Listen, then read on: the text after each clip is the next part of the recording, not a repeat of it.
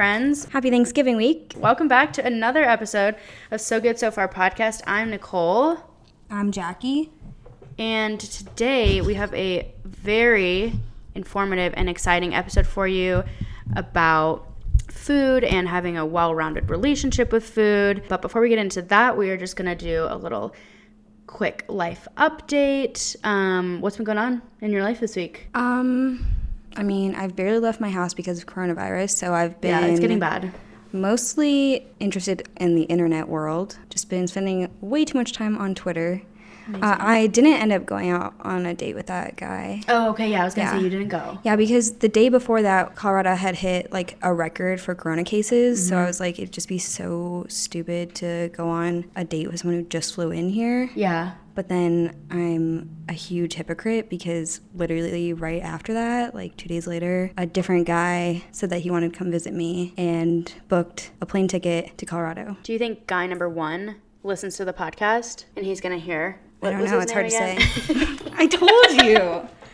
I can't. Re- I can't keep up. There's too many reply No, I told you I'm not gonna. Twitter. I told you I'm not gonna say his name. oh, well, guy number one.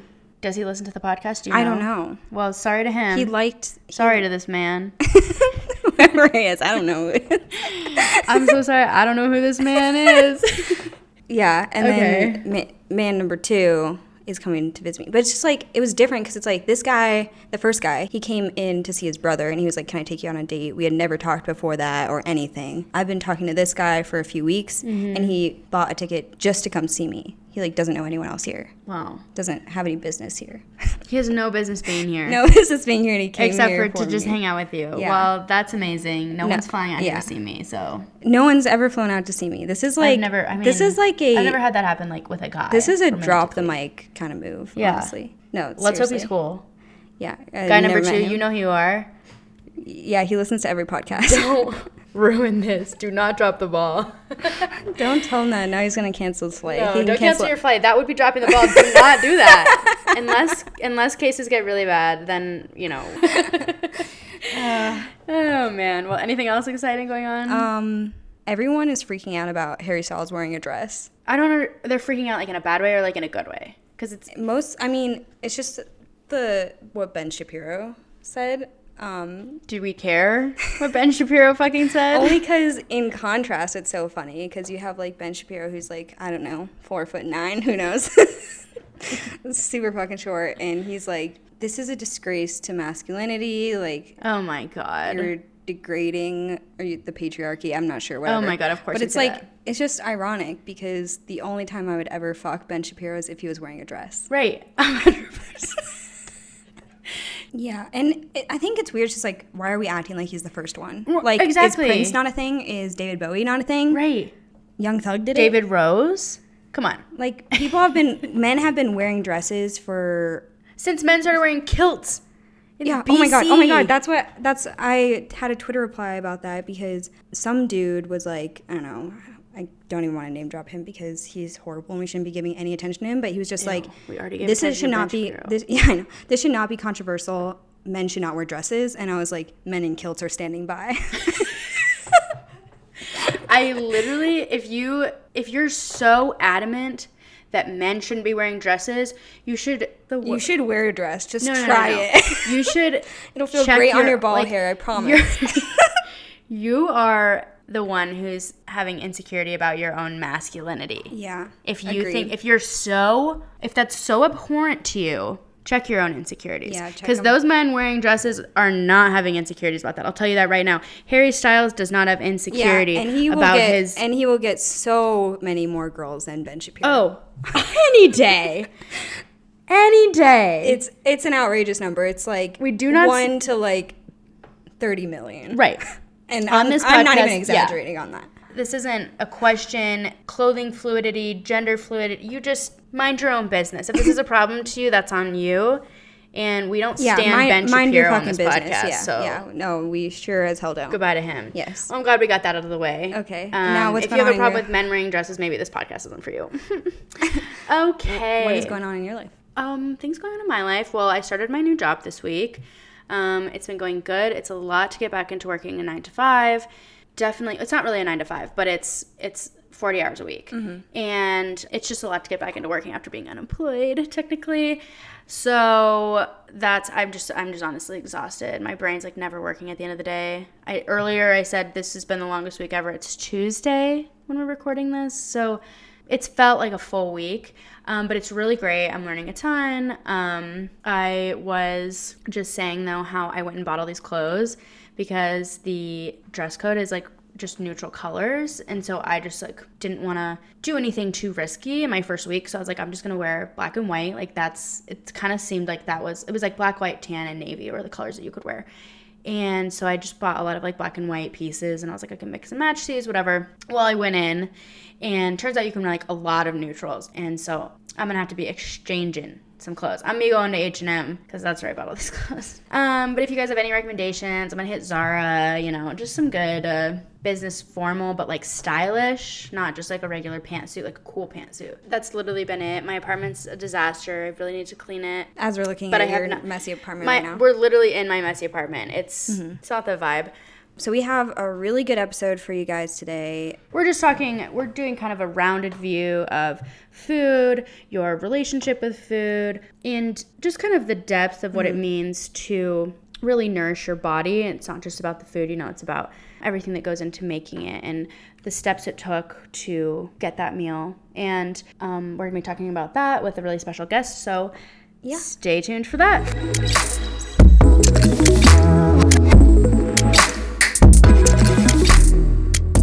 All right, guys, we are back with our guest that we have on today. She is a culinary coach, a private chef, and the owner of Gertner's Kitchen. Please welcome to the podcast, Alexandra Gertner. Hi. Thank you so much for having me. I appreciate you both. Yeah, thanks for coming on. what? Sorry. Fuck you guys, this is really bad. We gotta rein it in. All right. Thank Okay. you for coming on. Let's just say it again. You're laughing too much. I'm sorry. Thank you for coming on. It's so nice having you. Um, okay, give us a little intro. Tell us about yourself, where you're from, how old you are, if you want to say that. Um, and your social security number. yeah, Yeah. just all the, the works. Um, but like what me you you're home during what you do. How many times a day you go to the bathroom? Yeah, I'm this is all we need to know. all the good Um, things. Yes, who you are, where you're from, what you do, all that good stuff. Yeah. Well, I'm Alexandra Gertner, the creator of Gertner's Kitchen. Born and raised in Fort Lauderdale, Florida, and I was diagnosed with celiac disease when I was 15 years old. Thank God. Um, ate gluten for 15 years of my life. I know what McDonald's tastes like in Oreos. And Oreos, if you didn't just know, just came out with gluten free Oreos coming out Yes. in 2021. Are We you are still vegan? We're so excited. I think so, and I um actually I don't know because someone was telling me that they might be replaced with eggs rather than soy. So we'll see, and I, that then they wouldn't be vegan, right? Yeah, Are regular Oreos I knew vegan? I don't know. Yeah, I, they are. They are? Oh, I didn't know. We know. haven't had them in like ten I years. I literally have no idea. I can't remember. I don't even remember the color of their their labels anymore. I don't remember what they look like. But anyway, That would be me. Diagnosed yet when I was 15 years old, and at a time 16 years ago, no one really knew what gluten was. And the doctor told me, "Hey, um, you're gonna have to be on medication the rest of your life to heal your gut from 15 years of being destroyed. You haven't had your body absorb the correct nutrients for 15 years. That's why you're so skinny."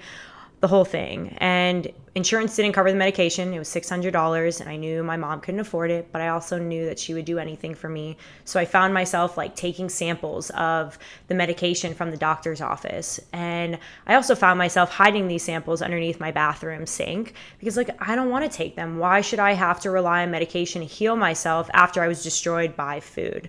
So I'd spend hours at the grocery store, going up and down the aisles, reading labels, finding out what foods and nutrients would give me fiber, would, would give me protein. You name it, I did it. I read books, I read articles. I have the most supportive family and friends you can imagine. And slowly but surely, I was able to heal my gut. I healed my gut from the inside out. So something that destroyed me, food, was also able to heal me. I came out to Colorado to go to Colorado State University, go Rams, and I studied hospitality management. Um, took a ton of nutrition courses and cooking classes. And when I was a sophomore, I created my business and it was Gertner's Kitchen.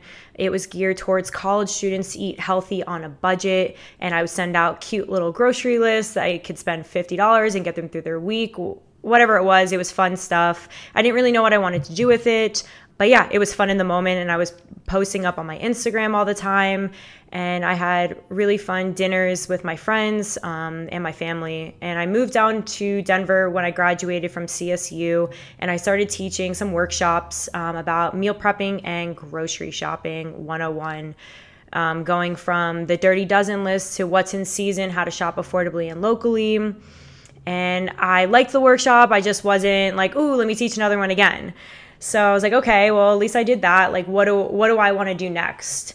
And um, I started working with a cannabis sommelier, and we would do these personal chef dinners where I would cook and I would pair my food with his cannabis, and we would do different courses. It was so much fun, really loved it, and I was like, okay, like I really like doing personal chef work. And recently, I just got a full time client where I'm her personal chef, and it has been a crazy week. Um, but this is my first week of actually being a full time personal chef, and this is where I'm at. Wow, that's so dope. Yeah. Oh my god, dude, I have something in my throat too. I don't know what's going on. Okay. We're just shocked by your story. Yeah. No, Just that's so shocked. So, how do you like the first few weeks or first week of being a personal chef? Yeah, I mean, it's been incredible. Every day I wake up, I'm like, what are you doing with your life? You should not be doing this. And then at the end of the day or in the middle of the day, I look myself in the mirror. I'm like, you are exactly where you are supposed to be. And it's just, it's so fulfilling to heal someone else through food and watch their body change in all the best ways and them feel good going through their days through my food. Mm-hmm. And I've never been a nine to five gal. I'll never be a nine to five gal. And I get to do what I love every single day, and that's in the kitchen preparing beautiful meals for people. Oh, love that. Yeah. Not a nine to five gal either. Our generation is not. Yeah. I it's, don't. I don't it's really, really think not. anyone's a nine to five person. I don't think that anyone's like, yeah, five days a week, nine to five. Like that's my perfect schedule. Yeah, working. like sounds amazing. well, thanks so much for sharing all of that with us. So, you know, you talked about using food to heal your body from the inside out. And How do I know if my gut's broken? how do we know if it's not working right? And also, can you just touch a little bit on like why gut health is so important? Yeah, because I know like it's a lot more important than people think. I Yeah, think. definitely. So your brain and your gut are equally connected to one another. So when you think about your gut not doing what it's supposed to be doing and the brain fog, it's all interrelated with one another. Um, I actually just wrote a post about um, being hangry and how that's really a thing because I'm that type of person that if I don't have food, I start getting really, really hangry. And I'm like, okay, like I need I need nutrients and your your brain is hungry. So I mean they're both connected in so many different ways and excruciatingly important to make sure that your gut is healthy. And uh, you know, pe- some people will reach out to me and be like, how do I know if I have celiac disease or not? Or am I allergic to gluten?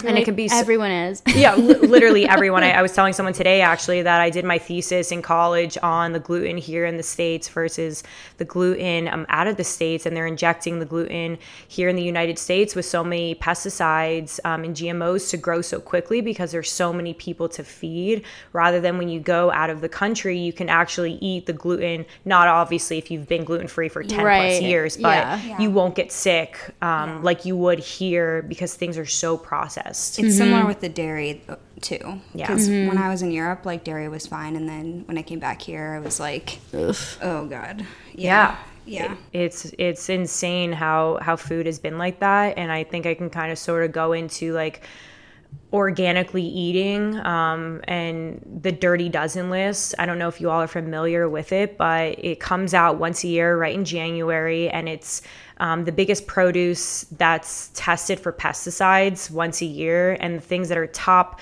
tested for most pesticides will be your dirty dozen list. Um, so i think some of the things on the list this year is always like spinach and tomatoes and grapes and it's really imperative that you're eating those items organically because you're getting all those pesticides. When you think about your chicken or um, your vegetables that you're eating that have been injected with all of these things, you're getting all those pesticides in your body, and you're like, I'm not feeling well. Or I have really bad acne, or whatever it is, it's all related to food. So, if you're more mindful about the food and where you're getting it, you're gonna start feeling better from the inside out. Yeah, not to mention the environmental effects of pesticides. Those get run off into lakes and streams and then they end up in fish anyway, so it'll come back to you. Oh, exactly. So, how do you know if your gut needs healing? Yeah, I mean, everyone's super different. Um, I can't speak for everyone. I know that when I was diagnosed, I was having like really bad chest pains, and I was also a little TMI here. I was going to the bathroom a lot, and you know, I talked to a ton of people that don't go to the bathroom enough because they're super constipated, and that that's a problem. You know, you're Just told you. She's like a lot of people. I don't want to mention any names. Someone's sitting right in front of me right now. yeah, I'm.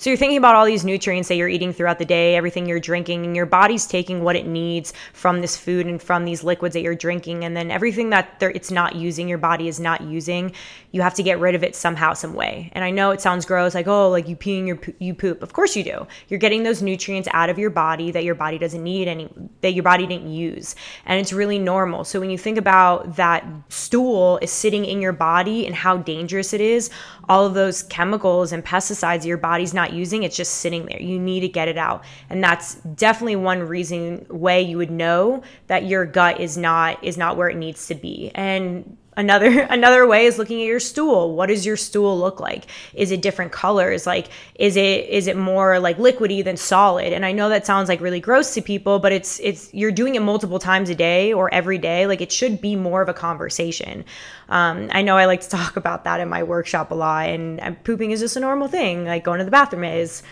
Nicole's like, yeah. from what I see. no, I was just gonna say. Yeah, you're right. I like people don't want to talk about it that much, but it's it's like a really good way to tell if you're healthy. Like I think that um I feel like you can define if you're healthy or not, you know? Like no one can I can't see how you feel on the inside. yeah, You, like how your body's like yeah, like working So optimally. you don't want to inspect my stool. I would love to, you wanna actually. do that? I think it comes down to a lot of things. I think it comes down to the way your skin looks, um, the way you personally feel. You know, you know what you're putting inside your body. No one else does. You know, how much energy do you have? Do you want to get up in the morning and conquer your day? You know, do you want to work out? Can you make it through your day without wanting to take a nap? I mean, these are all, there's so many indications if your gut is healthy or not. You know, if you're bloated all the time, like, you know how's those micro um, organisms inside your stomach it comes down to so many different things you know are you drinking enough water throughout the day are you taking a pre and probiotic so it's a lot it definitely is a lot and on top of also working paying rent meal prepping for yourself trying to hang out with friends getting your eyebrows done i mean like you also have to make sure you're eating healthy as well So I know you've also talked a lot about how food has helped heal your mental health, or like at least that how it affects your mental health. Do you want to speak a little bit to that? Yeah. The way you eat has a lot to do with your mental health. It has to do with, you know, you putting the nutrients your body needs to survive. And, you know, if you're eating good, you're wanting to do more with your day and you're going to feel better about yourself. Whereas if you're eating something that doesn't make you feel good because of the chemicals that are in it and it gives you a stomach ache, whatever it is, you're not going to want to move on with your day and you're going to feel more bad about yourself. And it has a lot to do with like your body image as well. And I know that's hard to to talk about and to say, but like the food you put inside of you, you're looking at it right in the mirror as well. Mm-hmm. Yeah, so and along with like mental health, I think food can also affect your hormonal health a lot. And I know you talk about um, using food to regulate your hormones and stuff. So yeah, if you want to share a little bit more about that. Yeah, definitely.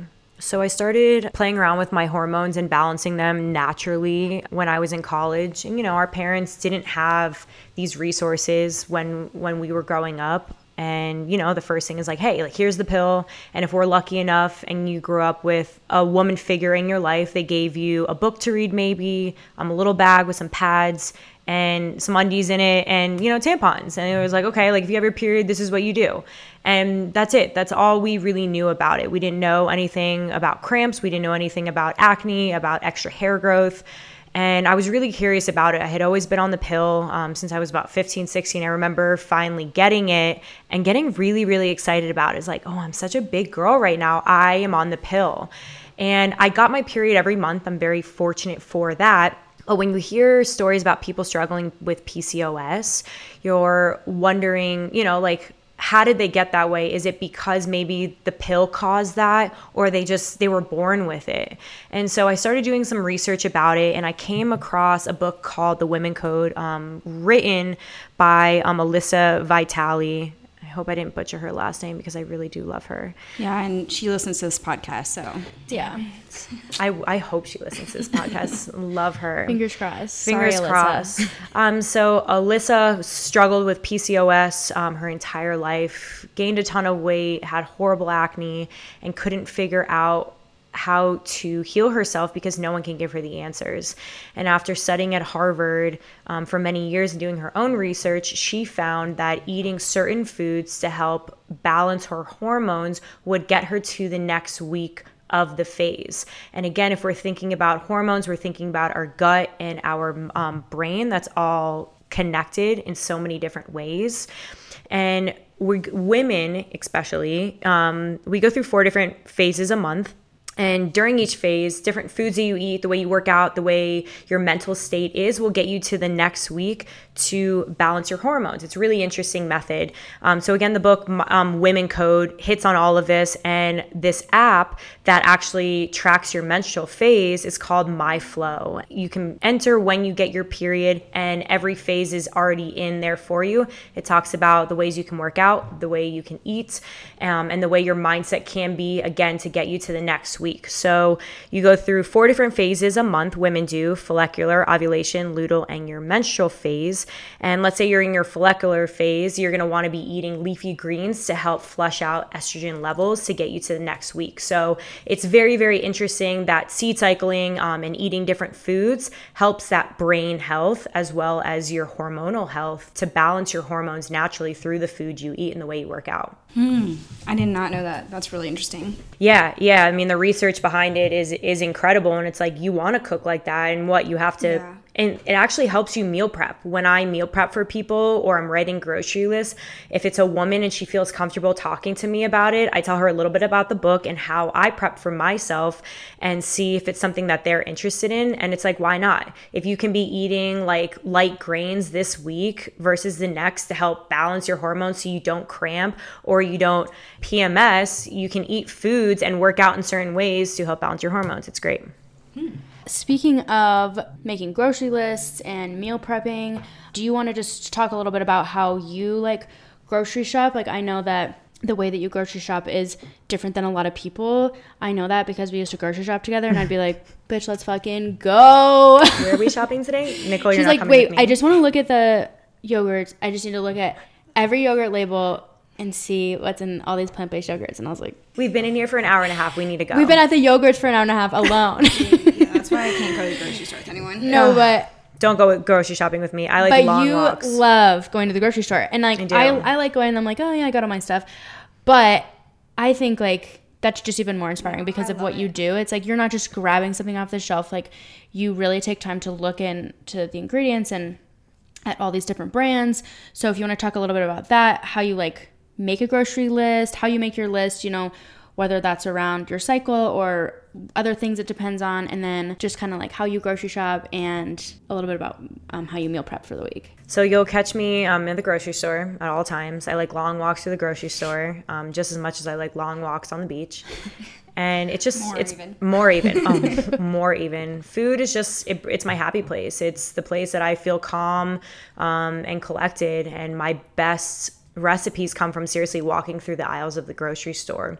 And when you think about a grocery store and you think about how it was built, you want to stay on all of your outer corners of of the grocery store and that's why they do it. They have the milk in the back of the grocery store so you walk through all of the aisles and you're picking up all of this processed food as you're walking to grab milk and that's insane to think about. So if you're shopping on the four corners of a grocery store good for you. That's step one to grocery shopping we'll talk about like basket sizes and how to like spend less money and affordably um, by grabbing actually a smaller basket which is really funny. Um, but I want to start with talking about what's in your pantry and what's in your fridge before we go into that. So, my first step always is going through my pantry and going through my fridge and seeing what I have and what I don't need. And you want the food that you're about to spend your hardworking money on to go into a clean fridge and clo- go into a clean pantry. You want to know what you have. And so I start with a list. I write down everything that's in my fridge and my pantry or my freezer and I put it into different categories, whether that's protein, vegetables, fruit and I go from there. I also see what is in season, and in in season is going to be more affordable. It's easy easier to grow and it's easier to get. And so you want to shop in season, easy to get. Go online and just type in what's in season in in November, and a whole list will pop up. I, I actually have a question about that. So, do you think that our body responds to the food that we eat that's in season better during that season?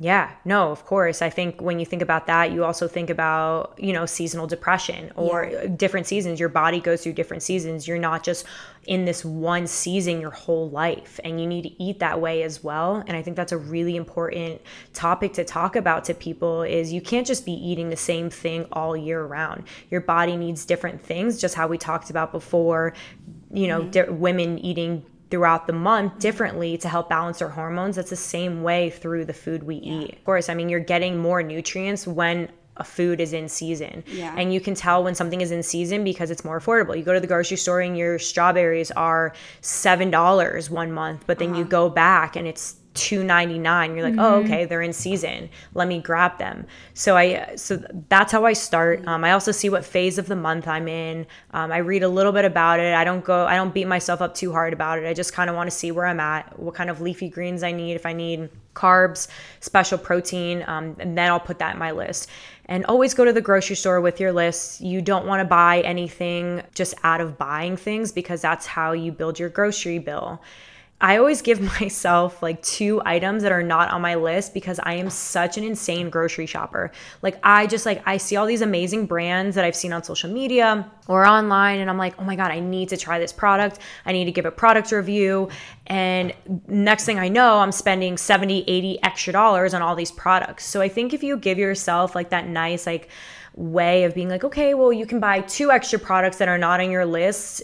And also important, don't overbuy or don't over make your list because you should be going to the grocery store two times a week ish. Um, you don't want your vegetables to be sitting out, not being taken care of, and you know you're not going to eat them, and you don't want to waste them. Mm-hmm. You know, so so you want to portion out, and that's actually been something hard for me is that I overbuy when I'm at the grocery store and I'm constantly throwing out so much food and it's we're not in college anymore. We can't compost our food unless like we're living in a downtown area with apartments and no one's really composting down here. Mm-hmm. And but you and you have to think about all those things. So you have gone through your fridge, you've gone through your pantry, you have made your list of what's in season, what you don't have, and now you get to the grocery store.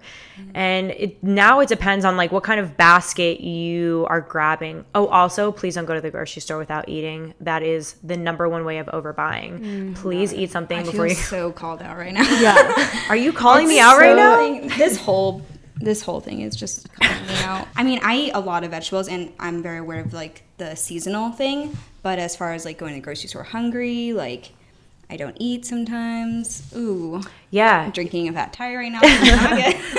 Things are amazing over here yeah. on this Things side. Are, I have a lot of work to do on myself, as you can see. Stop. You were perfect. no. Every, I mean, if no one teaches us these things, like how, how are we supposed to learn? And we think about like our parents, they grew up in a very interesting generation where their parents, the man went to work and the woman stayed home and the woman normally would cook but it, when we're thinking about like the world war one and two they started coming out with a lot of processed foods during that mm-hmm. time. And that's when our grandma our grandmothers and our grandfathers um, were alive. And these women you know it was new and they were buying all these processed foods. And they didn't they cooked but they were cooking out of boxes. And if no one's teaching you you think that's normal.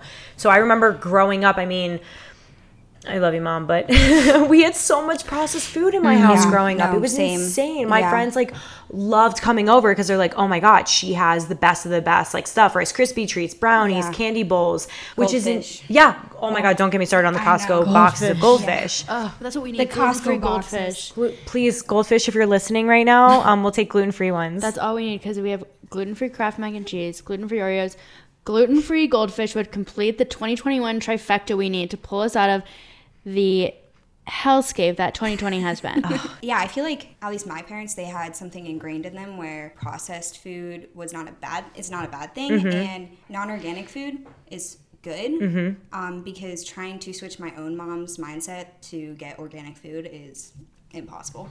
of course. Sorry, mom. No, I, I know. I'm like, mom, you know I love you, but it's hard. It's hard teaching someone who's 60 plus years old things that they've they've done their entire life why would they want to change now and it's up to us this is my favorite quote um, it's not always your fault but it's your responsibility That's my favorite yeah, oh my quote. God, Jackie says that all the time. girl Oh, you guys are really fun. wait i really love this I'm just gonna go. No, that's my favorite quote. nicole yeah. leave your apartment please Once again, I'm no longer running this podcast. It's Jackie and our guest. I love that. Well, I mean, it, it's perfectly explained. It goes through a lot of things in life, but expect you know, food. We're we're brought up on on one thing, but you don't want to live your life like that. I remember when I was first diagnosed with celiac disease, my mom, bless her soul, bought me everything she could gluten free. You know, gluten free pizza, gluten free pasta, gluten free pretzels, rather than okay, well, why don't we eat food that doesn't contain gluten? You know, they mm-hmm. didn't know that, and it was up to me Just to substitutes. yeah, yeah, just the substitutes. And when you mm-hmm. and it's funny, it's like, are you eating gluten free or are you eating gluten free? Right. When people are always like,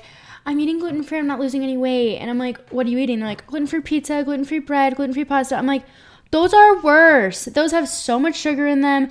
If I'm eating that stuff, it's because I want pizza and I can't have regular pizza. I'm not mm-hmm. eating it because I'm like, this is healthier. No, if you want to eat actually gluten free, you need to be eating whole foods, mm-hmm. not processed foods. you say you like love food, right? And it's honestly inspiring. It's kind of where I want to get to because eating for me is like something that makes me anxious. I don't get hangry. In fact, the less food I eat, the more clear headed I feel. I mean, I also have ADHD and will forget to eat sometimes. And because I have so many allergies, intolerances, like all this stuff, when I eat, it usually makes me foggy. So I, I tend to like lean towards not eating and also mm-hmm. not liking food and being kind of afraid of food. And when I go to the grocery store, I'm also looking at every label, but because I have like severe allergies, and I mean, that's why I do it. And I know you also do it for that too, but I'm looking less at the nutrient stuff and just like, can I eat this? Because there's su- such a little amount of things that I can eat. So, how do you think that someone switches from being kind of afraid of eating and not loving eating. I hate the act of cooking. I hate the act of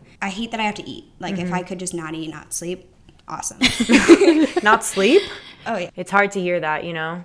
Because like I, I of course like you want everybody to love food and to feel good of anything that they put into their Yeah. body i would say definitely I, I would start with a food log um, i would start writing everything that you're eating every day and then maybe at night or when you start feeling upset you'd write in like hey like i didn't feel well after i had that salsa and chips like whatever it is so you know what to avoid um, because if you're constantly eating and you're not knowing you know you're going to continuously get sick. But that's I feel like that's like anything in life, you know, like you you shower, you get yourself ready, you shop for clothes, you put your clothes on and food is is part of your routine. And it should be part of your routine because you eat to give your body the nutrients it needs to survive and for you to continue your day and to conquer the goals. So I would definitely start off with a food log Yeah. and see and see what like makes you feel good and what doesn't make you feel good and start somewhere small whether that's smoothies because you don't want anything super heavy. At least you're getting um, your greens in and your protein in by making a smoothie and we can go more into that. When i think about like a smoothie i i make this one smoothie that is like my meal replacement smoothie and i don't really like to say that because you should be eating real food but if you're getting all of your greens and your protein in in one meal you know like there's nothing wrong with that like women, you should be eating anywhere from like 46 to 50 grams of protein a day. And if you can get in, you know, 20 grams of protein just from your smoothie and it makes you feel good, it's like, why not? Like, do what works best for you. I can tell you exactly what I eat every single day, but if you eat it, you're, you might not feel good, and that's okay. That's what makes you different than me. It's the truth. I think we're so quick to compare ourselves to others and be like, oh, I need to eat exactly like that and have just fruit in the morning because that's light, you know, like it's mm-hmm. not going to work for you. And you need to find what works best for you. And I think that's where like the food log starts because you do want a positive relationship with food. You're stuck with food for the rest of your life, whether you like it or not. And I know it's really hard, but you need to work through it just yeah. like you would work through anything else. Yeah. I mean, in the same way, it's like every day I get up and I look in the mirror and I'm like, honestly, like this is what I'm going to look like for the rest of my life. So I might as well love it. It's the same with food. You're going to have to eat for the rest of your life. So you might as well learn how to enjoy it. Yeah. You know, and I mean, that could be said for almost everything, but almost yeah. everything. Yeah. And I mean, you're eating three times a day sometimes more sometimes mm-hmm. less but you're it's multiple times a day you're doing this. You should want to put good things into your body. Mm-hmm. why would you want to put poison into your body you know? And i and then also um, i just started recently doing this. I write love letters to food um, just like writing a love letter to yourself and a letter to someone else. Food is again something that you're having three times a day for the rest of your life. And you, again, you want a positive relationship. And I know it's not easy for everybody to have this beautiful relationship, but if you can fake it till you make it, start writing love letters to food, you know, whether you're angry at first and then it turns into love, whatever it is, get your emotions out on paper.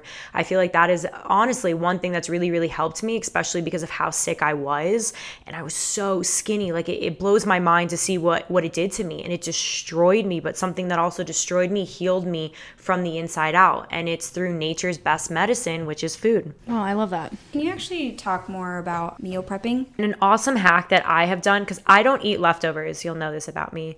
Um, if you follow my food my food blog, I do not eat leftovers. I can't. So what I do is I always prep my veggies when I get home from the grocery store. My peppers, my onions, my cauliflower, my cucumbers, whatever it is, I always prep all my veggies and that way it's so much easier to cook because I they're already prepped for me. All I have to do is throw them in a pan, throw them in the oven, like whatever it is, it's already cut for me. And that way you're not wasting anything and nothing is going bad. Use your use your produce drawers. That's what they're there for. Throw it in, make sure the humidity is high and and you're good to go mm-hmm. yeah i think my own brain has misinformed me because i'm like god that would take so much time but mm-hmm. i bet you you get back the time because there's not a time in your day i'm sure where you're like I'm so tired. I want to take a nap because I've been eating all day. Mm-hmm. You know, like you have the energy to keep going. Yeah. Um, when you are going, you're at 100%, not 40% like I usually am. So I feel like you get that time back that you put in from prepping. Oh, of course. I mean, the few hours that you spend prepping on a Sunday is is honestly benefiting you throughout the week. You come mm-hmm. home tired after work, um, and you went to work out or you went to take a walk, move your body, whatever it is. Like the last thing you want to do is make a meal, but to sit down and eat a meal that you have made for yourself and clean up your kitchen and know that you have done that for yourself is such a beautiful thing. You know, we think about all these things that things that we do for ourselves for self-love. Cooking and feeding your body the nutrients it needs is self-love. It's huge self-love because it allows you to do the other things that you need to do for yourself. Mm-hmm. So you're going to want to eat before you go to the grocery store. And then we get into like what kind of basket we're grabbing at the grocery store. You know, if you're grabbing a large basket, you're going to be more inclined to throw more things into your basket. Um, so grab a little basket. You don't need many things, especially if you're going to be going two, three times a week um, because you don't want to waste anything. Mm-hmm. Try to stay again around the four corners of the grocery store. Grab exactly what you need on your list. And then you go and you check out. And when you get home, please for the love please. Wash your veggies. I always say this you would never come home or go to the bathroom and leave without washing your hands. Well some people would. And so why wouldn't you wash your veggies? If we think about how many people okay i'm at the grocery store the other day and this guy must have touched like 20 avocados till he found the one he wanted. And i'm like i get it you want to see what's ripe enough but like ew where have your hands been? You know what i mean? What have you touched before Especially you even got here? coronavirus times. Oh my god especially during coronavirus times. Like it's gross. Wash your veggies, please. Fill up your sink with cold water, throw in some apple cider vinegar, and that's it. Rinse it off, and that's it. That's all you have to do. It takes five minutes out of your day, and that way, when you are ready to eat your vegetables, they're already cleaned and ready for you. How do you deal with cravings? Do you not get cravings anymore? No, girl. Oh, Jackie. Oh, oh Jackie. so cute. I actually ate like an entire bowl of M&Ms last night. So funny. My mom got me peanut and M&Ms and I was like, "Who are you? Am I not your daughter for the last 25 years? Peanut and M&Ms? What are these?" Regular M&Ms all the way. Okay. yeah. I follow no, the I'm 80-20 with rule. you there. I'm, I mean, I'm definitely allergic to peanuts, but that's not even why. Yeah, the cravings. You're like, they're just gross, though, is the real They are thing. just- yeah. um, so an 80-20 rule really gets you through anything in life. Like 80% of the time, um, you should be working really hard. You should be doing everything right, um, eating well, moving your body, being a good person. Always be a good person, but being a good person to yourself. And then the 20% of the time, like you get, that's your your leverage to do the things that you want to do. You know, you want to take a nap in the middle of the day. You want to have that ice cream. You know, you want to skip that workout that's your 20% because 80% of the time, the rest of the time, you are working so hard to be your best self. And mm-hmm. that's so important. You got to find that fine balance. And no one can tell you what that fine balance is. You have to. I get cravings all the time, but I feel like I want to put good things into my body and do good things for myself because I know I'll be a better person tomorrow or later in that day. So I'm not stopping at McDonald's for breakfast, you know, like the night before maybe I'll I'll prep some food so I have it for myself in the morning. Not saying there's anything wrong with McDonald's. If you want McDonald's once in a blue moon, go get it. But you can't be doing it every single day and being like, well, where are my results? There's no results if you're not putting in that 80% of that hard work every single day. Yeah, that's Yeah. my favorite rule. Yeah, 80, it's a- 80 20. I feel like the idea that people need to be 100%, that's where all these like fad diets come out of. Yeah. Because people are like, I need to be perfect. I need to be following following this diet perfectly. Uh, no, you just need to be trying to eat a little bit better 80% of the time. Exactly. Yeah. And I think you become more mindful when you do all these like fad diets. Like I remember in mm-hmm. college, you know, we played around with Whole 30 for a little bit and it was just like I'm taking away things from my body that I want. And like why do you want to live like that? Yeah. And, and it's it's not healthy for you, you know? Like I want carbs, I'm going to eat carbs. Not to an extent, but I want them. And you don't want to take away things from yourself because then you're going to start craving it even more. And mm-hmm. you do have to find that healthy balance. You know, I, we I started playing around with keto recently, not to anything crazy, but I found myself actually feeling better not eating so many carbs a day because I'm the person who likes rice with my meal, likes corn tortillas with my meal. You know, I can't have bread or gluten, but I'm like, oh, well, I can have all these other grains. And it's like, okay, well, you need to find that fine balance as well because it's not as healthy to fill up on carbs rather than I want to fill up on mm-hmm. protein. So again, you finding that fine balance for yourself. So, mm-hmm. do you eat meat? Oh yeah, girl. Okay. Yeah, I was just Stock wonder up on that meat. I'm like 100 grams of protein a day. Oh, I love that. Yeah, I mean, I, I had, I was wondering about that because a lot of people like swear by a vegan diet. Mm-hmm. What, so, what's your take on meat?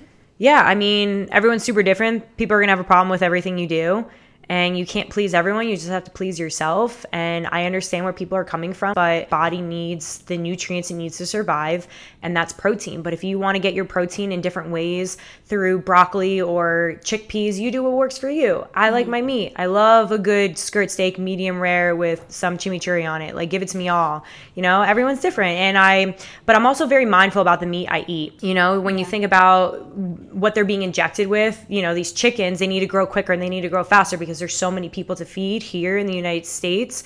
You're getting all those pesticides. So just be mindful about, you know, the eggs that you're buying, the chicken you're buying, the steak you're buying. All those things are very, very important. I know it's easier to grab the cheaper of the two, but in the long run, when you're thinking about down the road, you know, being diagnosed with a certain disease, it's like, okay, well, that was connected to the hormones that they were injecting, you know, your chicken with that you ate for 20 years. Mm, and I think again going back to our parents they don't necessarily know that because they weren't taught that and i think our generation is just learning so much more about these things that we want to eat that way and we're going to teach our our children you know and future generations how to eat that way Yeah.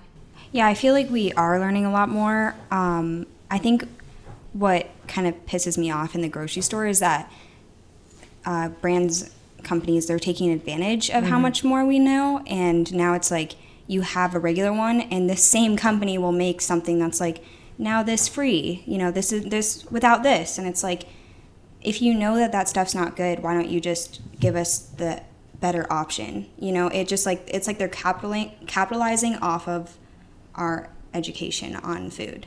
I mean, and mm-hmm. they are. You know, when you think about that, it's a business for them. They're just trying to make Yeah. money. They don't care. When you think about tobacco companies, you know, they're not like, oh, tobacco kills X amount of people and causes cancer a year. They're like, no, I'm making money. And it's sad to think about that. But again, it goes back to, you know, it's not always your fault, but it's your responsibility. It's your responsibility to educate yourself, your friends, your family, and your children on what the right and wrong things are to do. And I think that's why this is so important to um, be talked about more um, because it's not talked about enough. And especially in school, they're like, yeah, like, you know, we learn about the pyramid, um, you know, eating your proteins and your carbohydrates and your, um, and your dairy intake, but they're not telling us, you know, watch out for these pesticides, these GMOs, um, and everything like that. So it's very interesting to learn about and to and to talk to people about. It's a it's a nice conversation. Yeah. going off of what you said about cravings and just like not restricting yourself, I just something that I wanted to point out about you is that like when we lived together, you always like would cook really healthy meals and like exercise a lot, but I but that was like your 80, you know, and I always saw you living the 22 and that was always like really inspiring to me or just like really helpful to me t- because ever since I've been in college and in my 20s and you naturally gain weight and all these types of things you start to really hyper focus on everything that you're eating and everything you eat you think is this bad? Is this good? As if food is good and bad. It's like it's just food. Some food is not that great. It's not doing a lot for you and some foods are really nutritious. But like just i really got a new outlook on nutrition and how it's not just about like just eating your greens and like eating this chicken and rice, whatever. It doesn't have to be this perfect meal every single time you eat. Like it's fine to go and get six tacos of Fuzzy's. Like that's okay. It's Anna Marg. right. and a couple Mars. Mark. and chips and pico. Um Bowl of pico. I just never felt bad about those things because I was like, this is okay. The way that she treats food is not with like a negative connotation in anything that she's eating. It's when she does prepare meals, it's with so much thought and so much love. So much goes into it that's not just about how many calories is this? Or is this healthy for me? It, it was it was about so much more than just the food itself. Mm-hmm. There was so much more that went into it that felt like a much more rounded view of nutrition to mm-hmm. me that made me think like oh it doesn't have to just be about counting calories and eating vegetables and it's a whole 100% that comes from that 2080 Yeah, it Yeah. seems like the experience of eating food and like the energy that gets made like put into making it, the better that energy is, the more loving, like the better your body receives it. Mm-hmm. yeah. Yeah. Thank you for for saying all those beautiful things. Yeah. Because I think especially on social media, you know, you think someone lives like the perfect life or, you know, like how do they look like that or you know like they eat so healthy I, pe- I have people say that to me a lot and and it's like no it's like you you find that balancing you you saw that you saw that Right. from the back from the backstage you know Yeah, but it was like you really do. Yeah, it just helped me see, have a more well-rounded view of food and nutrition and nourishing your body. That yeah was just deeper than how many calories are on your plate or something. Yeah. you know, and I think that that's really important for people to learn when it comes to everyday eating, but also when it comes to disordered eating, Mm. anxiety around food, and even eating disorders. I think it's really important to understand that it's it's more than just that for a lot of people and it can be in a negative way of course um and that and that's and that's a little hard because you know you have people that are close to, to you that have eating disorders and I feel selfish sometimes having such a beautiful relationship with food because I struggled with it for so long and such a hate towards it and it turned into to something so beautiful because it healed me. Mm. And I look at food and I can only pray that everybody has at one point in their life such a beautiful relationship with food as I do. Um, and I, I just feel so selfish saying that because I know how what people go through, and I think that goes back to like my love letter with food. Because if you asked me ten years ago to write my love letter, I would say how much I hated food. That every single time I ate, I was in the bathroom, I was literally on the floor, and I was in the hospital, whatever you name it. They couldn't figure out what was wrong with me. But now I'm like, it healed me. It gives me life. It gives me energy. It's my art. I'm creative with it, and yeah it's a it's a funny thing um, to feel that way about food and i know that everyone will get there somehow some way um, and especially nice little segue into this is around the holiday time. You know, it's a lot of anxiety when you think about um, the holidays. Mm-hmm. Not just like, oh, I'm going to be around my my family again. This year is going to look a lot different because I don't think you're going to see a lot of big gatherings, which might be helpful for people who do struggle um, with eating disorders or anxiety around food because you're not going to see these big parties happening right now, and the food, the amount of food is not going to be so overwhelming. But I think so, with someone who doesn't have this issue with food and I don't I can't speak with people to people that have it who have eating disorders. All I could say is that you as a person who has this healthy relationship be mindful about people around you. You don't know what someone else is going through. You know be gentle with them be gentle with yourself.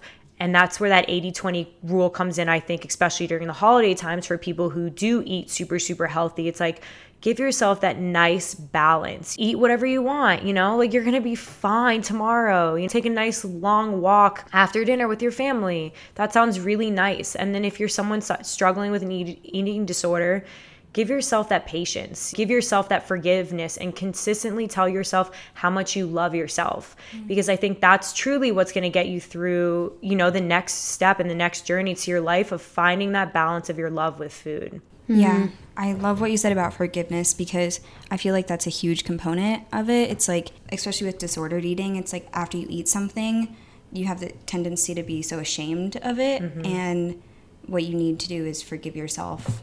If you just shame yourself, like I think people's thought process is if I shame myself, I won't do it again. When mm-hmm. I feel mm-hmm. like that's the exact opposite of what happens. And if you forgive yourself, you're going to want to do better because you're rooting for yourself. Exactly. And easier said than done. Sure. Um, but, you know, forgiving yourself and knowing that it's going to be okay. And if it's not okay today, it's going to be okay tomorrow.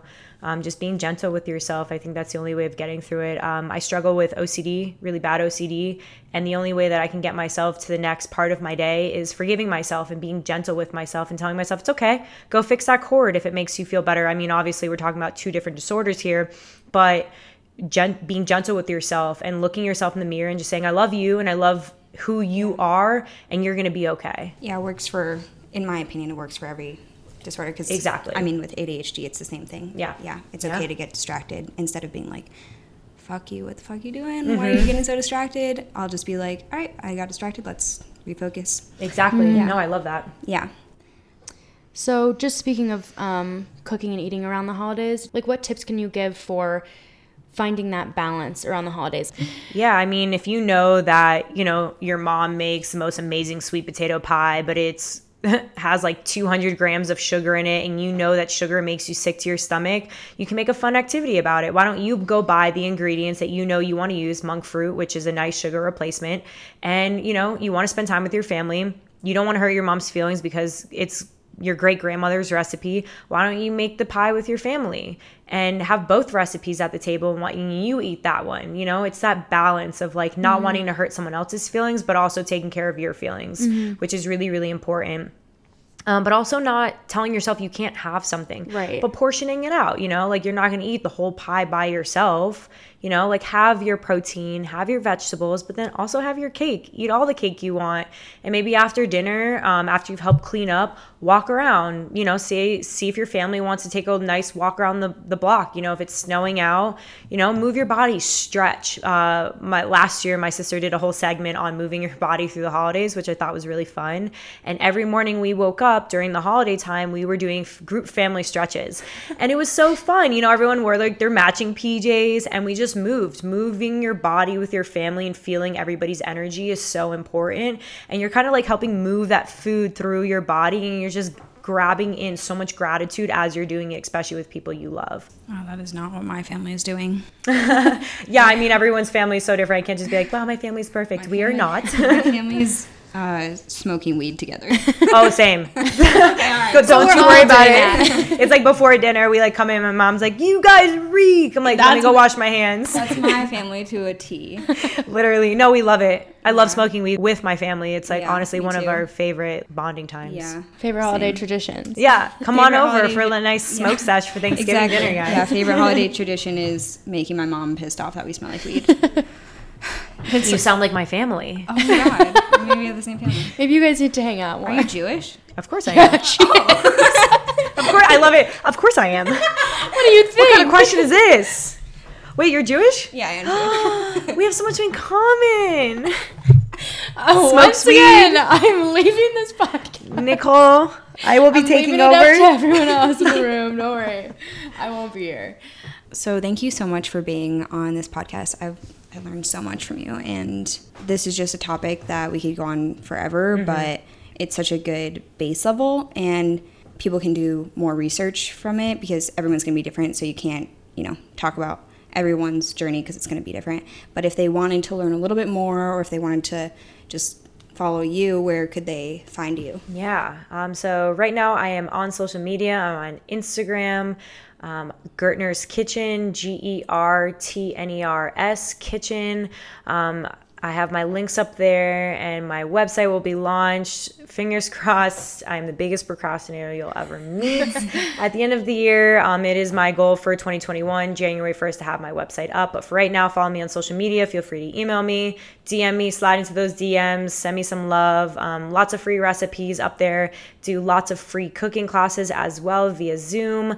Um, but yeah, I'm super excited to connect with all of you. Um, this is just the start to your healthy journey with food and i'm excited for for every single one of you but i appreciate both of you for allowing me to come onto this podcast and talk about all the beautiful things and all the gross things about food and the body so thank you yes, of course. Well, um, yeah, we loved having you on, like Jackie said, and we are gonna wrap up this portion. We're gonna keep you on though for a segment about wild roommate stories. Ooh. So we'll be right back with that.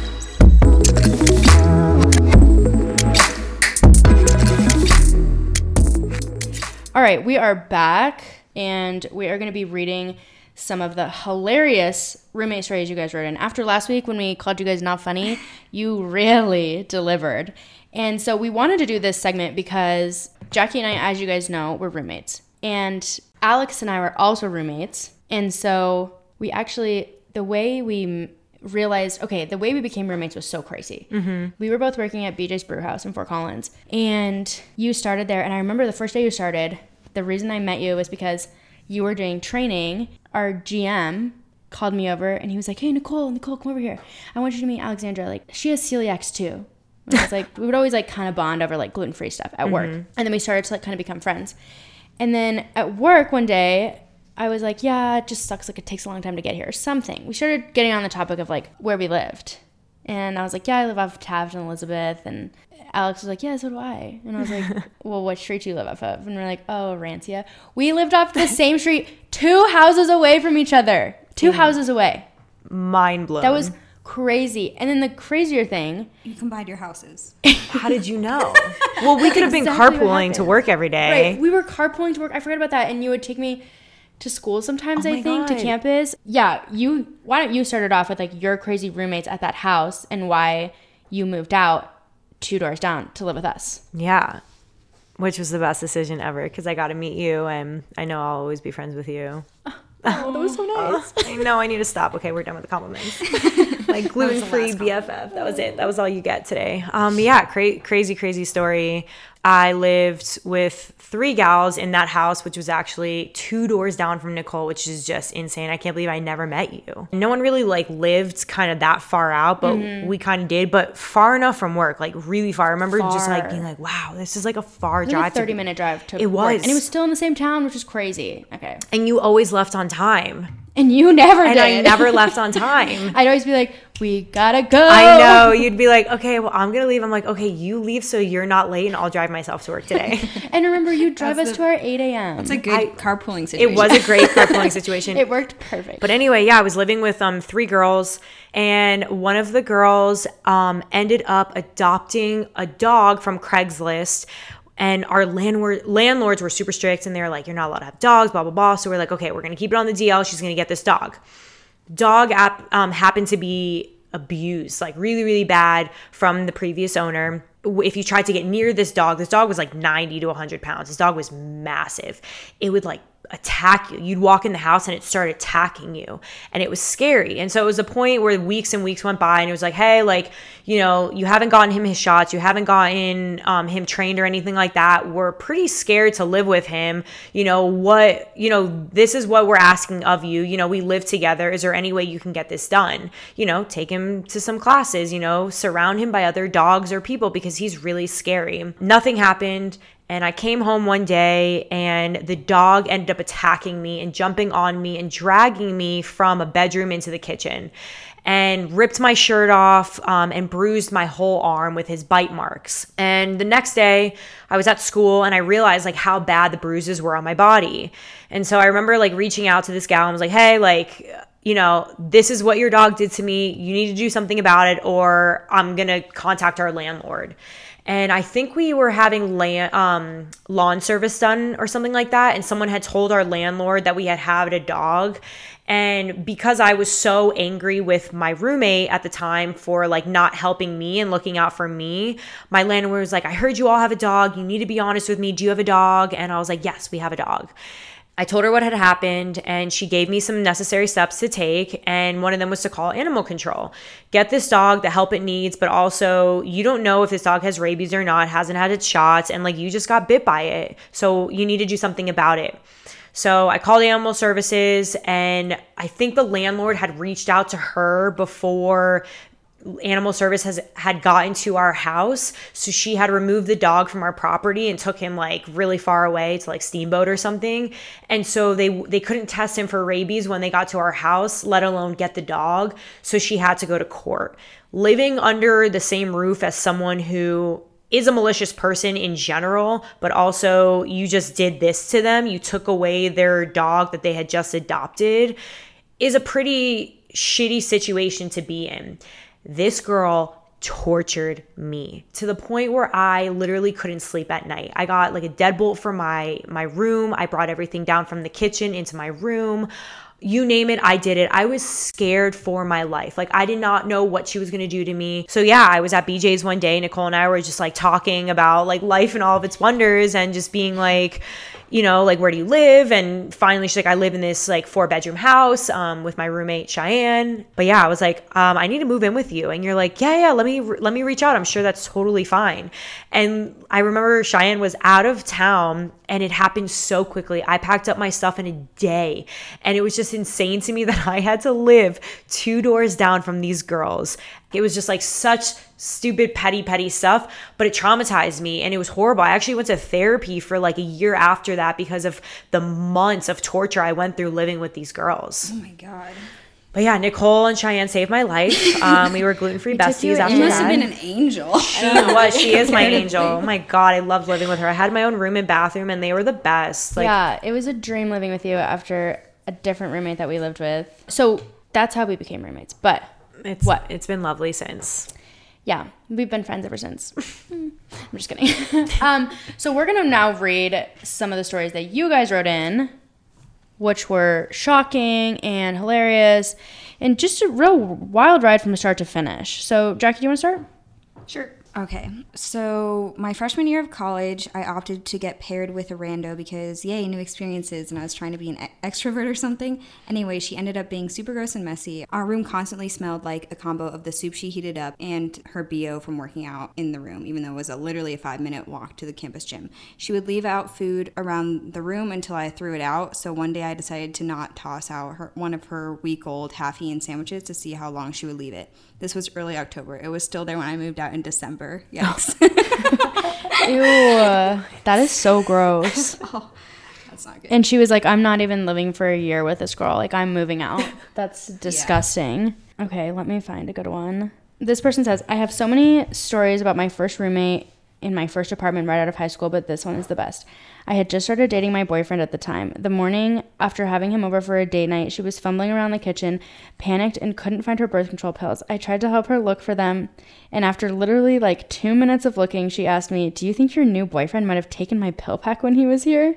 I was like, uh, I don't think he has a use for birth control. she literally wouldn't let it go and kept coming up with reasons as to why he might have stolen her birth control. Obviously, she ended up finding it in her purse like 30 minutes later. Oh my gosh. What? What would be the reason? That my boyfriend would take She's automatically she's like, I bet your new boyfriend took these pills. because he wants your birth control. He wants the estrogen for his feminine side. That one was just so insane. Honestly, we have so many. We could do like a few segments on this. We could do like a full episode. I episode. know. All right. My junior of college, my best friend and I got randomly assigned a third roommate. We, of course, were welcoming and explained how, how we were setting up things, you know, like bowls and plates here, silverware there. And her mom was like, Well, where's her stuff sp- supposed to go? Which confused us because we had thought that we had just explained that to her. So I started repeating myself, and her mom is like, No, no, no. She needs her own drawers and cabinet. So we had to separate everything that was ours from everything that was hers. She would never leave her room except to cook or go to class, and then would throw mad tantrums if we wanted if we were cooking when she wanted to cook. She demanded that we be out of the common space by 8 p.m. because she had to go to bed. Oh my god, Oh could not be me. my god. I would Like, die. I've been awake for four hours. I'd be like, sweetie, I pay to I pay to live here too. So you just run along. You go to bed if you want to. However, I worked at a local restaurant and often wouldn't get home until after 10, to which she got mad at me for cooking myself dinner at that hour. Like, a girl has to eat, lady. Go back to your cave. I once asked her to take the trash out uh, because only me and my best friend had been doing it, and she freaked out on me and bought her own trash can. that we weren't allowed to use so she wouldn't have to take out the trash that she didn't contribute to. She would have her mom over most weekends and they would talk loudly talk shit about us. Oh, she would have her mom over most weekends to talk shit about the other oh my roommates. god. But when my dad visited one weekend, her mom openly flirted with him, even though, she, even though we knew how much trash she talked about me and my friend. Now, keep in mind, my friend and I never yelled at this girl, always tried to invite her to things or include her. We accommodated her as best as we could, but it didn't really matter because uh, she moved out eventually and we didn't say anything rude or passive aggressive. Fast forward a year later, and I start dating my boyfriend. He starts talking about this annoying girl in his master's program who has a crush on him and won't leave him alone. Turns out it was my ex roommate. I truly wish I could have seen her face when she found out that I was his girlfriend. Karma is such a sneaky bitch, and I love her. I love the oh ending. Oh my gosh. that was such a That good one. is so funny. All of that was just wild. It just it took a turn every every chance it got. That's a good one. I'm gonna read a couple quick ones. First one: A roommate took a bite out of the stick of butter in the fridge. Teeth marks in the butter. Someone I know. Um, another person said, once my sister woke up to her roommate peeing in the corner of her room. What drugs did you take? I don't know where it went, but my current roommate told me that one time she was just hanging out. or I think they were like having a party or something, and someone came in like randomly and just fell asleep in one of their beds. They did not know him. oh my gosh. People. That I feel like that happens a lot though. That's like not so often. that's like not uncommon. Yeah. Okay. This is the last one I'm gonna read. Okay, I have one more. Okay. I'll Um, stop commenting on every single one. No, oh No, my gosh, no, do. this is This like is- why you're here. point of it. We're like, don't talk. no, no, you're part of this segment. Um, okay, so this was one of the craziest ones. In college, I was moving into a house with three other people. Our lease started in June, but I was the only one who moved in right away. One weekend, I went out of town, and when I pulled up to my house on Sunday night, all the lights in the house were on. I knew something wasn't right because I'm a freak about making sure lights are turned off and doors are locked before I leave. I go in the front door, and there are clothes covering the floor everywhere in the living room, up the stairs, in the bathroom. The back door is wide open, and there's a big cage with two giant rats in the middle of my living room. Let me remind you that I'm the only person living there at the time. As I walk around the house figuring out what the fuck is going on, the rats cling to the sides of the cage and climb around the cage, watching me as I move. I called two of my guy friends to come over, and we find that nobody is in the house at the moment, but there's clearly someone's shit everywhere. I text all my future roommates to ask if any of them came into town, and they said no. Then one of them tells me that they forgot to tell me that they gave our door code to the homeless friend to give them a place to stay. What? This I person was like, like, that's really something you gotta clear first. this person was like, "Oh, you know what? I have a perfect place for you to stay." To their homeless friend, they're like, "Um, yeah, I'm about to move into a house. I'm not moving in yet. One girl lives there, but she surely won't mind. Bring your rats. Bring your friends. Bring all your clothes, but make sure they're strewn all over the house. Leave the back door. Do not too. forget the rats and turn all the lights on." it's like that one guy outside of their apartment in New Girl. Oh my God, yeah. What's his name? Outside Dave. Oh my god, you're so, I thought that's the story you were about to say. Did I you thought take this that was from New Outside Girl? Dave. It's literally outside Dave. Yeah. Last one. Yeah. She's always delivering. Yeah. Okay. So I want to preface this by saying she sent me a message after the story that said, "You know how people have stories about how shitty their freshman roo- roommate was? Well, I was that shitty roommate. I am so ashamed. Oh my god, I love this. I did so many crazy things, but that was by far the craziest. Okay. So this um has my friend's name in it, so I'm gonna just call my friend. What's her name? Susan. No, that's Oh my good. god, it's so weird. That's the name I was thinking about. Yeah, Oh my gosh, why, weird. think of Susan. Jewish telepathy. Okay, you can probably talk about the time that Susan and I went out and got shit faced freshman year and somehow made it back to my dorm where we both passed the fuck out. Me and her, me in my bed, her in my roommate's bed. Next thing I know, I wake up in the morning, and look over, and the sheets are all pulled off my roomie's bed and balled up on the ground. so, so sorry, I just no to this and it's just. Oh. Okay, Susan is nowhere to be. Susan is MIA, people. Susan? I like creep out into the hallway and go knock on my friend's door and was like, What happened? He was like, Oh boy, long story short, Susan puked all over my roommate's bed. My roommate got my friends to help drag her out of bed. She then puked on the floor in our recycling in our recycling bin before being walked home, all while I was asleep. So I had to put our recycling bin in the dorm shower and wash her sheets twice. And Susan got her Starbucks gift card. she felt bad. And yeah, she just wanted to switch roommates after that night. Oh no! When you're the bad roommate, I guess it wasn't her. I guess it was Susan who really did the number. the thing is that I know Susan and she's not like that. no, But she did it. that's so It funny. She was. Susan was just hammered. Honestly, the Starbucks gift card really made up for it. I know. If they were like, person, yeah, you're yeah. like, okay, she just was hammered. She feels really bad. She's Yeah. not just like, mm, sucks. It's like that story of my 21st birthday when I passed out and threw up all over Illegal Pete's downtown. Oh my god, I do not remember that. Yeah, and I felt so bad because the bartender had to clean all my throw up up, and the next day, like, I came back with some some hard cash for her because I heard what I did, and I was like, Oh, Oh, I better make this right. well, at at least you made it right. money always Yeah. makes things better. yeah. Yeah, it does. So That's the Jewish way. Yeah. So we're gonna stop there with the write-in stories, just because we had so many come in. We did not expect to get so many stories. We're gonna do probably a full episode on this. Um, I think a roommate episode would be really interesting anyway, but. These stories are hilarious and shocking. You all have no shortage of stories. It's Yeah. Crazy. So, we're going to talk about that. But the last final story that we're going to tell is about it's the Valentine's Day story Honestly, that we mentioned earlier. So when we were living together, me, Alex, and Cheyenne. Cheyenne was dating this fucking terrible. Lovely man. He was the worst. Shout out to him. I hope he's doing well, but he was the worst. He treated her really badly, and he was over at our house all the time. And he sucked Ugh, don't he was just so awful to her. And so it's Valentine's Day.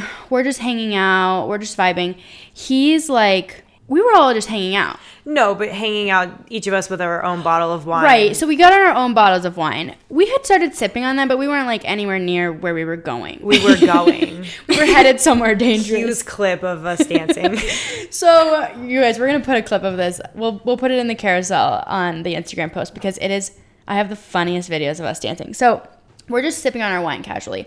Cheyenne is cooking the most delectable, decadent dinner for her boyfriend, and not for us. and not for us. No, we weren't included. Steaks. She's cooking these steaks to perfection. Sides. She's got literally the works, the whole nine. And hours and hours go by, and this deadbeat dude does not show up, doesn't come over. Finally, what is it like? Literally ten o'clock at night, Dinner maybe what? later. Dinner was probably at seven. Yeah. Dinner's cold. The steaks are just sitting there. we have started drinking and go drinking heavily and going around the house with sticky notes, writing self-love affirmations on all these sticky notes all around the house for Cheyenne. I forgot about that. Yes, we were like, we have videos of this too, you guys. We have so many videos. We were like, you don't need him. Like, you're so much better off. Girl power. steaks. We were listening to Girls Who Run the World by Beyonce.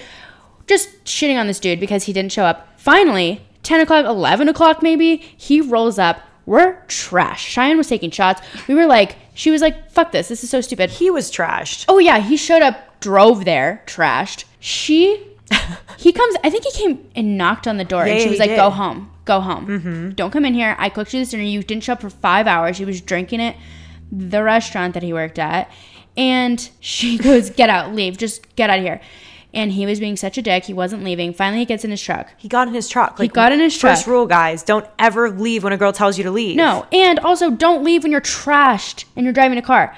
Grabs license plate number. She, oh, we always had his license plate number on deck. Sorry, Cheyenne. Just letting you know. So, do you want to tell the best part of the story? I really want you to tell it. Me? Yes. Okay. So again, he gets into his truck. Like rule number one, guys: don't ever leave when a girl tells you to leave.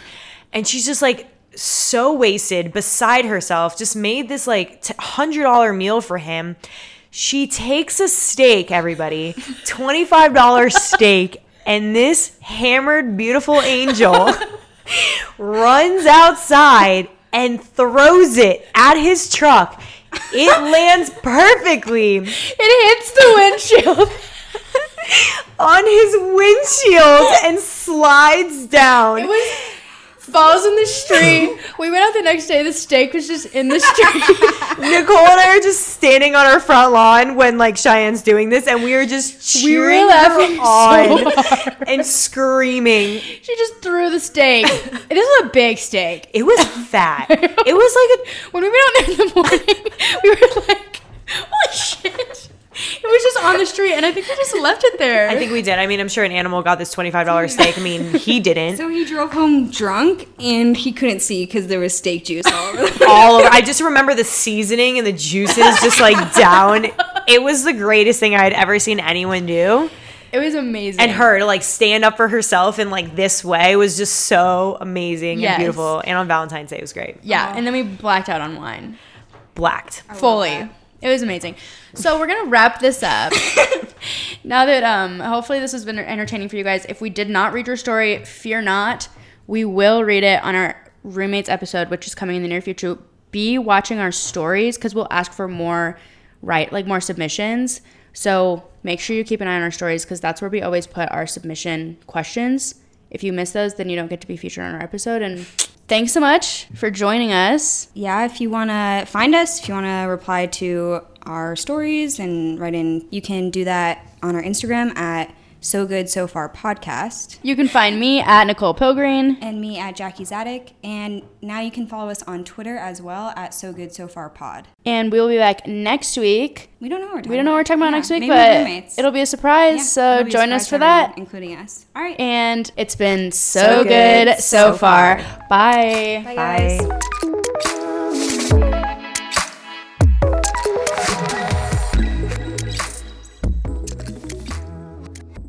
Okay. Roommates. So in a way, we were like Eskimo sisters. Honestly, Ew. I was No. thinking the exact No. same thing. No. Y'all are the worst. In a way, we've lived together.